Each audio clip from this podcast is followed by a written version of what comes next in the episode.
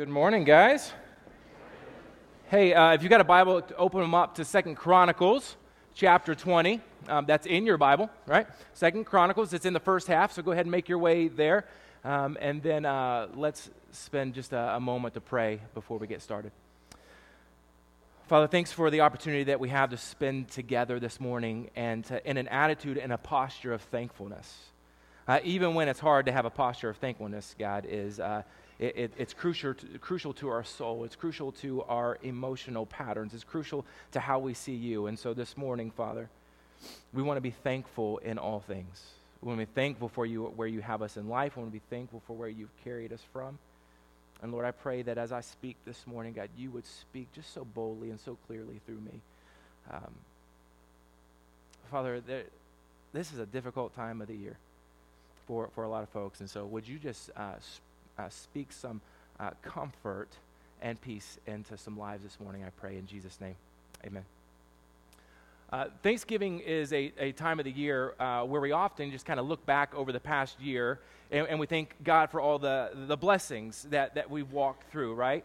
Um, but I, there, it's also it's difficult for us at times too to look back and be thankful because some of us we've just walked through so so many tight battles in our life where uh, like we just don't even know what we're going to do next. We don't know where to turn. We don't know where to run. We don't know who to ask. We feel like we've exhausted every resource that we have and we have no idea what to do next. And because of that we just feel so overwhelmed and in that place of being overwhelmed, we don't know where to turn. We don't know what to do. And because of that, it makes it so difficult for us to turn around and to say, hey, thank you, God. Or to pour out any praise to God because sometimes we're, we're just a little upset because He's allowing us to go through the thing that we're going through. Some of us right now, we're in a financial crisis and, and, we don't know where to turn. For, for some of us, we, we uh, go to school every day and there's a, a bully who's waiting for you. He knows your name, you know his name, and he's waiting for you to show up, or she's waiting for you to show up, and you don't feel like you can get away from her. For some of you, that bully's not at school, that bully's at home. And you, and you go home, and he's there. And you go home, and, and she's there, and there's nowhere you can run, and there's nowhere that you can hide. The bully is right there every time you walk in the door. For some of you, your, your health took a, a turn for the worse this year. You didn't see it coming. The, the, the, diagnosis is staring you down, uh, it's staring you eyeball to eyeball, and you don't know what to do. You've tried everything that you can. You've exhausted all your resources. You say, I don't know what to do now. And you've talked to the doctors, and they say, hey, we've, we've exhausted all of our resources too. And we don't even know where we're going to turn next. And, and so you're wondering, what are we going to do? I don't know. I feel so overwhelmed. And for some of you, it's relational. Like you've been on the inside of the friendship circle, and inside that circle, man, you've enjoyed friendship, you've enjoyed camaraderie, but somehow you found yourself on the outside of that circle, a place that you never thought that you would be, but now it just hurts. And you feel like your entire world is crashing all around you, and everything is beginning to fall apart. Your kids are going crazy, your spouse is going crazy, your, your kids uh, have left, they've flown the coop, or your husband or your wife has flown the coop, and you're wondering, what on earth are we going to do? For, for some of you, it's the job that you go to every single day of your week, uh, every single day of your life. You've been in the same place for the past two decades, three decades, and there's been this overwhelming sense of security. And when you're at work, man, this is like, I, like either I like it, I don't, I don't know, but I know it's secure. And for whatever reason, that, that uh, rug has been pulled out from underneath of you. And that security is no longer there. And so, whenever you go to work, you, you don't know from week to week or maybe from hour to hour if you're going to still have that job or not. And it just seems so overwhelming for you. And so, for you, when you look back over the past year, it's hard to be thankful because the circumstances of your life. They just seem so overwhelming. And sometimes what happens is those circumstances keep us from seeing that there is a God in heaven who not only sees you, but he loves you. And not only does he see you and he love you, but he also he fights for you. And so all I want to do this morning with the time that we have together before we go out and eat, I just I, I want to spend the time reminding us uh, of that it doesn't matter what the circumstance of our life may be. That our circumstance doesn't have to dictate whether or not we're going to praise God or not. Our, our circumstance doesn't have to dictate whether or not we're going to be thankful to God or, or, or not, because He sees you. He fights for you. He knows the battle that you're in, and He wants to fight that with you. We have a God who fights for us. Even when we can't see it, He fights for us.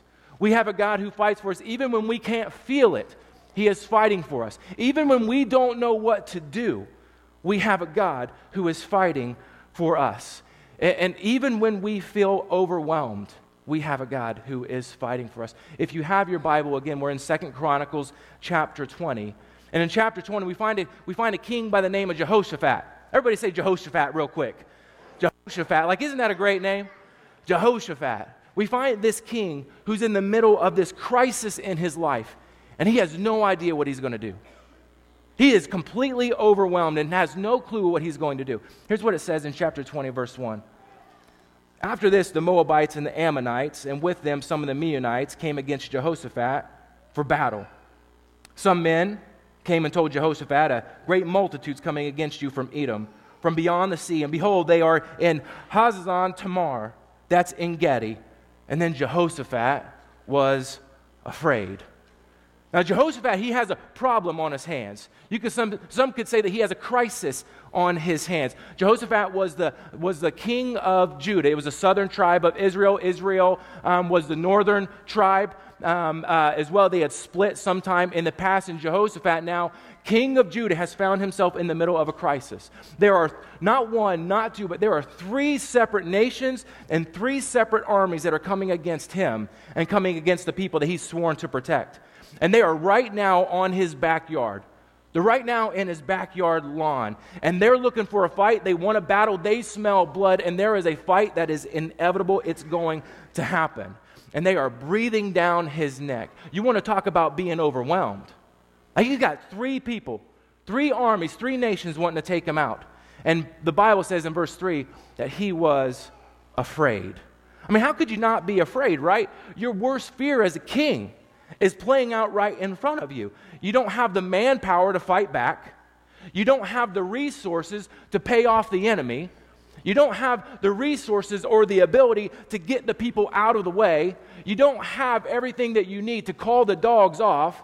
You don't have the resources to pay the bill. Go ahead and put your situation in here. You don't have the ability to, to get your kids to the place that you want to get them. You don't have the ability to get to work anymore. You don't have the resources to pay off the man who's coming against you. You can't protect your land. And if you can't protect your land, you don't have the ability to protect the people that you, that you love so much and the land that you love so much. There simply is, for Jehoshaphat, no quick fix in this problem. He doesn't have the ability to fix what's in front of him. And so he has a crisis on his hands. He has a problem on his hands, and he is completely overwhelmed. I don't know how you respond when you have a crisis on your hands. I don't know how you feel when things aren't going perfect in your life, but I know how I, I respond. Sometimes I'm just like, God, why would you do this? Why would you let me go through with this right now? Like, I'm over here, I'm, I'm king and pretty good right now. I'm doing my thing all right. I'm not perfect. I don't get everything right all the time, but I'm doing a pretty decent job over here. Or I'm being a good dad over here. Or I'm being a good husband over here. I'm being a good employee. Again, I don't get everything right, but I'm doing okay. So why would you choose right now in this moment to send this crisis into my life? Why would you choose right now to send this battle into the midst of me? You know I don't have time for this. You know that I just came through wave after wave after wave of this garbage that was coming my way. So why would you do this to me right now? God, do you even care? Do you even care about what I'm going through? And what tends to happen when the battle begins to show up in your life is that fear begins to, to be birthed. And when that fear shows up, insecurity and instability be begin to show and when it feels like the rug's been pulled out from underneath of you and that, and that security is gone, then what begins to happen is doubt begins to pop up into your life. And as doubt settles into your space, you begin to wonder does God even care? Does God even care about what I'm going through? Because the battle seems so big that it sucks any hope out of your life that anything could ever be different. It sucks any joy or hope out of your life that I could actually enjoy the life that God has given me. Everything is falling apart. And what happens is you feel powerless. You feel powerless to fix it, you feel powerless to change anything. Everything is against you. And, and sometimes you feel powerless to help protect the people that you love so much in your family, in your circles, in your friendships. Uh, I want you to watch what happens here with Jehoshaphat.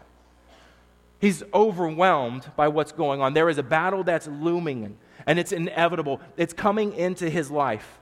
And, and, and, what begins to happen is his fear begins to take over, emotions begin to take over. He was afraid. You ever feel afraid? Does you ever feel like it just won't relent? It won't go away? The boogeyman is still there. I can see him under the bed. I can see him in the closet. I can, I can see it in my mailbox. I can see it in the papers that are coming my way. Ever feel afraid? Why was Jehoshaphat afraid here? He was afraid because he was powerless to fix the situation. Verse 12 says that they were powerless against the great horde that's coming against them. And he said, We don't know what to do. We're powerless, and we don't know what to do. See, fear doesn't usually show up in your life when you've got all the answers, does it? fear doesn't usually show up when you have the power in and of yourself to fix the situation. Fear doesn't show up in your world when you've got the money to pay the bills. Fear doesn't show up when, when, when, when, you, when, your, when your girlfriend is treating you well, or when your boyfriend's treating you well, or when your husband's treating you well. Like, fear shows up when everything is breaking loose in your life, and the dam has broke loose, and the water is coming smashing you, and it's wave after wave. Fear shows up when you don't have the, the ability to fix or to change the situation. Fear shows up when you're powerless to fix or change the circumstance or to change the situation. But I want you to see what Jehoshaphat does here. In, in the middle of all this coming at him, he keeps perspective even in the middle of this crisis. Look at verse 3. Then Jehoshaphat was afraid and set his face to seek the Lord. And he proclaimed a fast throughout all Judah. And Judah assembled to, to seek help from the Lord. From all the cities of Judah, they came to seek the Lord. And Jehoshaphat stood in the assembly of Judah in Jerusalem in the house of the Lord before the new court, and he said, O Lord, God of our fathers, are you not God in heaven? You rule over the, all the kingdoms. You rule over all the nations. In your hand are power and might, so that no one's able to withstand you. Did you not, our God, drive out the inhabitants of this land before your people Israel and give it forever to the descendants of Abraham, your friend? And they have lived in it, and they've built for you in it a sanctuary for your name, saying, If a disaster comes upon us, the sword, this is a crisis, right? The sword, a judgment, or pestilence, or famine. These are battles that come your way.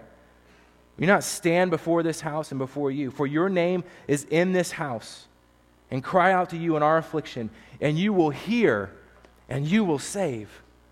Jehoshaphat says there, there are three nations coming to destroy me. He feels powerless, he feels afraid. His emotions are taken over. And it's at this point when the enemy begins to chirp in your ears, right? When everything, you feel like I am powerless, and the enemy is like, bam, bam, bam, bam, he's, com- he's coming at you with all these things. I told you that, that God didn't love you. I, I told you that he wasn't really good. I told you that He doesn't really care about you and He doesn't care about the things that you're going through. I told you that you're not a good mom. I told you that you're not a good dad. I told you that you're not a good husband. I told you that you're not a good wife. I told you that you didn't have the ability to pull off the, the job that you, got, you just got the promotion for. I told you you couldn't do it. I told you you didn't have the ability to lead. I told you that they would never love you. And I told you that they would never love you again. I told you that they're not really your friends. It's at this point when the waves are coming, crashing in over and over and over, the enemy is chirping in the ears and saying, You don't stand a chance. You've already lost the battle. But Jehoshaphat, he's not having any of this because he begins to pull all of Judah together. He pulls them all into the house of the Lord, and instead of letting the lies begin to dictate whether or not he's going to be thankful or not, letting the lies begin to dictate whether or not he is going to praise God or not, let it, letting the lies lead him to a place of fear. He himself, he presses into the Lord. And as he presses into the Lord, he grabs all of Judah and he, and he presses them into the Lord too. What he does is he takes his focus off of the problem and he begins to turn his eyes towards the Lord. He takes his eyes off of the problem and he takes all of Judah's eyes off the problem and puts them on the Lord. You see, sometimes the best thing that you can do in the midst of a battle that just seems so overwhelming to you, in a crisis that seems to be coming wave after wave after wave and is sucking all the joy out of your life, where you feel like you have no hope, One of the best things that you can do when the crisis is there is to take your eyes off of the crisis and to put your eyes on Christ. Is to take your eyes off of the problem and to put your eyes on the Lord. And what Jehoshaphat does is he begins to set his face and his eyes to the Lord, and he pulls all of Judah together so that they can set their face to the Lord as well. And they look back now at how good God has been to them. And he begins to focus them in on the character of God, who he's been and who he is now still in their life. And they look at the promises that he's given, they look at who he is. And he reminds himself and he reminds all of Judah of how good God is. Now, that's a, that's a lot different than sitting around and sulking, isn't it? It's a lot different than sitting around being overwhelmed by the crisis, saying, God, why me? Why now? Why? Don't you know? Don't you see? Don't you care? Don't you love? It's a whole lot different. They're, they're not denying, or Jehoshaphat, he's not denying the feelings. He's not denying the emotion. He, he's saying, man, I am, I am afraid. I am disappointed. He's not dwelling in the midst of the, the disappointment. He's, he's looking towards the Lord. He's turning his face towards the Lord. He says, God of our fathers, aren't you the God of heaven? You, you rule over all the kingdoms and you rule over all the nations. In other words, what he's saying is, what happens right here on earth, what the, this thing that I'm going through right now, this battle that I'm in, these nations that are waging war against me, they don't rule you, Lord. You rule over them. This battle isn't too big for you. You're bigger than this battle. He's saying, You are the, you are the king of all nations. You are the God over all of this. You're the God over all of this. Then you drive out the inhabitants of this land that we're standing on right now. Then you drive out the inhabitants and, and, and tell Abraham, your friend, that it was going to be his. And then back in chapter 6 of this, this same book, in chapter, uh, chapter 6, verse 34, it says, You made promises to Solomon. You, you promised that if we were ever in a situation like this again, if we were ever in a situation that just seemed way too big for us, that if we cried out to you and we just felt so overwhelmed and the battle was too big, if we cried out to you, you would jump in and you would save. Do you remember that, God? Do you see what Jehoshaphat's doing in this text? He, he's pointing people back to God. He's calling God to act upon his character. He's calling God to act upon who he is and the promises that he's already made. He, he's calling God to act upon who he is as their God. He's saying to himself, and he's reminding himself, and he's reminding the people that God has the authority and the power to fix what he can't. Okay? That God has the power to fix what we can't. God has the power to fix what Jehoshaphat can't. He has the power to fix what we can't. See, he's terrified in this moment, but he's not letting these feelings dictate the truth in his life. He's not letting the fear dictate the truth that God has the ability to change things. And he's not denying the feelings, right? These, these feelings and these emotions, emotions are things that come from the Lord. He's not denying those for heaven's sake, like own the emotion, right? I'm afraid. I'm worn out. I'm worn thin. I'm going crazy. I don't know how much more of this I can take. I'm disappointed. I'm frustrated. Own the emotion, but then bring it back to the Lord and lay it at his feet. Look what he says in verse 10. Now behold, the men of Ammon and Moab and Mount Seir, whom you would not let Israel invade when they came from the land of Egypt, and whom they avoided and did not destroy, behold, they reward us by coming to drive us out of your possession, which you've given us to inherit. He's saying, God, we played nice. Well, like we could have attacked them, but you told us not to, and we didn't, but now they're not playing by the rules. They're not playing fair. They are laughing in our face and are throwing that in our face because of this. It says, Oh, our God, in verse 12, will you not execute judgment on them? Guys, if you have your Bible with you, I want you to circle this next passage in verse 12. I want you to underline it. I want you to try to, to memorize it because this is the linchpin of where things begin to change for Jehoshaphat. Verse 12 O our God, will you not execute judgment on them? For we are powerless against this great horde that's coming against us. We don't know what to do. But watch this. It says, But our eyes are on you. We don't know what to do. We are powerless. God, this battle is too big. I am powerless. I can't do it. I can't fix it. I'm overwhelmed. We don't know what to do, but our eyes are on you. What Jehoshaphat is doing is saying, I'm not going to keep looking at the crisis. I'm going to avert my eyes and start looking at the God who can do something about this. See, again, sometimes the best thing that you can do in your life when the, when the battles keep coming and coming and it's wave after wave and you don't know what to do, the best thing you can do is take your eyes off of the crisis and put your eyes on Christ. And what he's saying is, I'm taking my eyes off of my issue and I'm putting my eyes on the Lord. What happens is, as long as you keep looking at the battle that is just absolutely too big for you, as long as you keep staring down the problem, the problem's going to keep staring down, staring you down.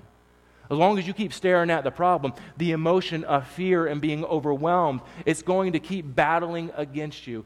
But when you, as the psalmist does, when you begin to look to the hills and say, I look to the hills, from where does my help come from? My help comes from the Lord, the maker of heaven and earth. When you begin to look to where your help really comes from, then you're able to give thanks then you're able to give praise in situations that just don't make any sense whatsoever. We say, Lord, we're going to look to the hills. We know that our help doesn't come from anything that I can conjure up myself. Our help comes from you, the maker of heaven and earth. We don't know what to do, God, but our eyes are on you. We don't have the money, God, but our eyes are on you. My marriage, God, but my eyes are on you my kids, God, but my eyes are on you. My boss, God, but my eyes are on you. People are dying all around me, God. I'm frustrated, God. I don't know what to do, God. The situation is too big for me, but my eyes are on you. Look at verse 13. Meanwhile, all of Judah stood before the Lord with their little ones, their wives, and their children. All of Judah is, is present here. And the Spirit, the Holy Spirit of God shows up here in Second Chronicles. And the Spirit of the Lord came upon Jehaziel, the son of Zechariah, the son of Benaiah, Benaiah son of Jael, son of Mattaniah, a Levite of the sons of Asaph, in the midst of the assembly. And he said, Listen, listen, listen, all Judah and inhabitants of Jerusalem and King Jehoshaphat. Thus says the Lord to you Do not be afraid, and do not be dismayed at this great horde for the battle is not yours, but God's. The battle is not yours, but God. Say that with me. The battle is not yours, but God. Say it one more time. The battle is not yours, but God's. You underline that. Circle the mess out of that in your, your Bibles. Because what do you mean that the battle's not yours? I face this every single day of my life. What do you mean it's not my battle? It's the Lord's you, you, you said that the battle was too big, right? You said that the battle was overwhelming you, right? You said that you were afraid, right? You called me to act on my goodness and out of my character, right? God's saying, then hand it off to me. Hand it to me and let me fight the battle for you. It's too big for you anyway, and I'm better at fighting this than you are anyway. So let me fight the battle for you. See, this isn't the first time that this has happened. This happens all throughout the Old Testament, it happens all throughout Scripture. I mean, Moses, this happened with Moses. Moses had his back against the wall. Literally, he had his back against the Red Sea. And, is, and, and all, of, all of Pharaoh's army and Pharaoh was coming hot down against the Israelites. And their back was against the Red Sea. And they said, God, what are we going to do? We don't know what to We don't know where. Like, we're out of space. The real estate is gone. Where are we going? He says, You're not going to do anything. You're just going to sit back and watch me do something that the world has never seen before. You're going to watch me open up a way that's never happened before. He says, Watch, the Lord will fight for you. And he opened up an impossible way. He opened up the Red Sea. And Israel goes trotting through on dry ground, and then the waters come splashing down on all of Pharaoh's army, and the battle was over before it ever even really got started. And then you see it with a, a boy named David who's going to go fight against uh, this, this giant who could have snapped him in an instant. And God said, The battle's not yours. The battle be, belongs to the Lord. And that battle, that fight was over before it ever, ever really got started. And so God told Jehoshaphat, Hand the battle over to me.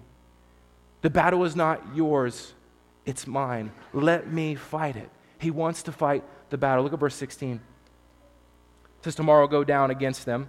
what do you mean? You told us you're going to fight it. He says, Go down against them. Behold, they're going to come up by the ascent of Ziz. They're in your backyard. You will find them at the end of the valley, east of the wilderness of Jeruel. Verse 17, you will not need to fight in this battle. Go down against them, but you're not going to need to fight in this battle. Stand firm, hold your position, and see the salvation of the Lord on your behalf. O Judah, O Jerusalem. Do not be afraid and don't be dismayed. Tomorrow go out against them, and the Lord's going to be with you. You won't have to fight it. You don't have to fight it. But he says, you're going to have to show up.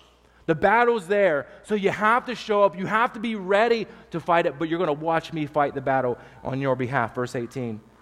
Then Jehoshaphat bowed his head with his face to the ground, and all Judah and the inhabitants of Jerusalem fell down before the Lord, worshiping the Lord. And the Levites uh, of the Kohathites and the Korahites stood up to praise the Lord, the God of Israel, with a very loud voice. See, like the battle hasn't even been fought yet. The battle hasn't even been won yet.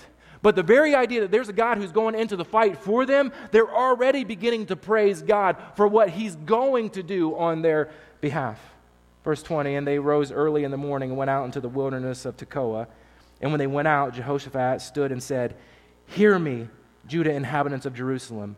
Believe in the Lord your God, and you will be established.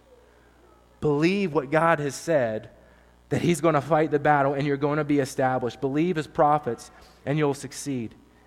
And when he had taken counsel with the people, he appointed those who were to sing to the Lord and praise him in holy attire as they went before the army and said, Give thanks to the Lord, for his steadfast love endures forever.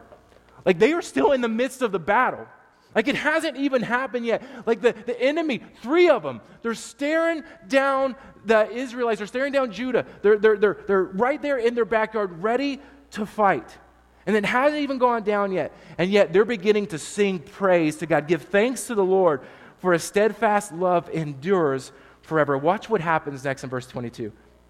And when they began to sing and praise, the Lord set an ambush against the men of Ammon, Moab, and Mount Seir who had come against Judah, so that they were routed. For the men of Ammon and Moab rose against the inhabitants of Mount Seir, devoting them to destruction. And when they had made an end of the inhabitants of Seir, they all helped to destroy one another. Do you see what happened here in this passage? Like, Judah is over here. They're singing and they're praising God. Give thanks to the Lord for what God is going to do. And then over here, down in the valley, there's a fight going on that they're supposed to be in. And God is over here fighting their battle for them. These three nations, these three armies, all they wanted was to defeat Judah. And yet, God is over here fighting this battle while they're over here singing praises for what God's going to do for them. He said He was going to fight the battle, and that's exactly what He's doing over here. And so, you have two nations that are over here destroying one nation. This nation gets destroyed completely. And then these two nations start fighting with one another, and they're completely destroyed. These armies killed themselves completely destroyed. And then here's Judah over here praising God for the battle was not theirs, but it was the Lord's. And then they go into the city and they plunder the cities. And what, and what God says is that there was so much in the city that they couldn't even carry it all out. They went back in three days. Three days they went in to plunder the city, and they still didn't have enough manpower to carry out everything that was in the city. God fought their battle for them. You may have a battle right now during this season that makes it really difficult to look back and to say, you know what, I can be thankful and I can praise. You should like try to pinpoint that battle in your mind. What I want to do is I want to remind us that the circumstance in our life, the battle in your life, doesn't have to dictate whether or not you're going to praise God. The battle in your life doesn't have to dictate whether or not you're going to be thankful to God because we have a God who fights for us. Even when we can't see it, He fights for us. Even when we can't feel it, He fights for us. Even when we don't know what to do and we feel like we've exhausted all of our resources, we have a God who fights for us. When we're powerless, He's powerful. When we can't, He can. When it seems like there's no way, He makes a way. When the waves keep coming in, wave after wave after wave, and you feel like there's three armies that are standing against you, and you are afraid, and fear is beginning to take over your world, He says, Bring it on, because I'm not afraid. Bring it on because I'm not afraid. It's not bigger than me. I can fight that battle. It doesn't scare him at all. And this is the God who sees you. This is the God who loves you. And this is the God who fights for you. We don't know what to do, God, but our eyes are on you. Would you pray with me? And let's just spend just a minute to thank the Lord for fighting our battles, the thing that we can see and the thing that is so overwhelming us even right now. Father, this is Thanksgiving week. Like we're entering into it. And we want to be thankful. We want to praise you, God. We want to say thanks for all that you have done. But there's so much sometimes where it just sits heavy on us. I want to pray that you would remind every one of us in this room, whether we're in the middle of a battle right now, if we've gone through a battle, we know that we're going to go through a battle at some point in our life in the future. I want to pray that you would remind us that you are the God who has fought for us you are the God who is fighting for us, and you are the God who will continue to fight for us, no matter how big the battle is. And you just want us to hand it off to you. And so, would you allow us to do that this morning? God, help us to hand it off and not to just cling to it and run around with it and say, It's mine, it's mine, I can fix it, I can fix it, I, I, I can do it on my own. God, would you allow us to hand it to you, the one who's bigger than the nations, who rules over all? it can actually have the power to defeat the enemy that's against us. So, Father, we want to hand it to you this morning. Cause us to be thankful, and we thank you for the blessings that you've put in our life. Help us to see what those blessings are right now, we pray. In Jesus' name, amen.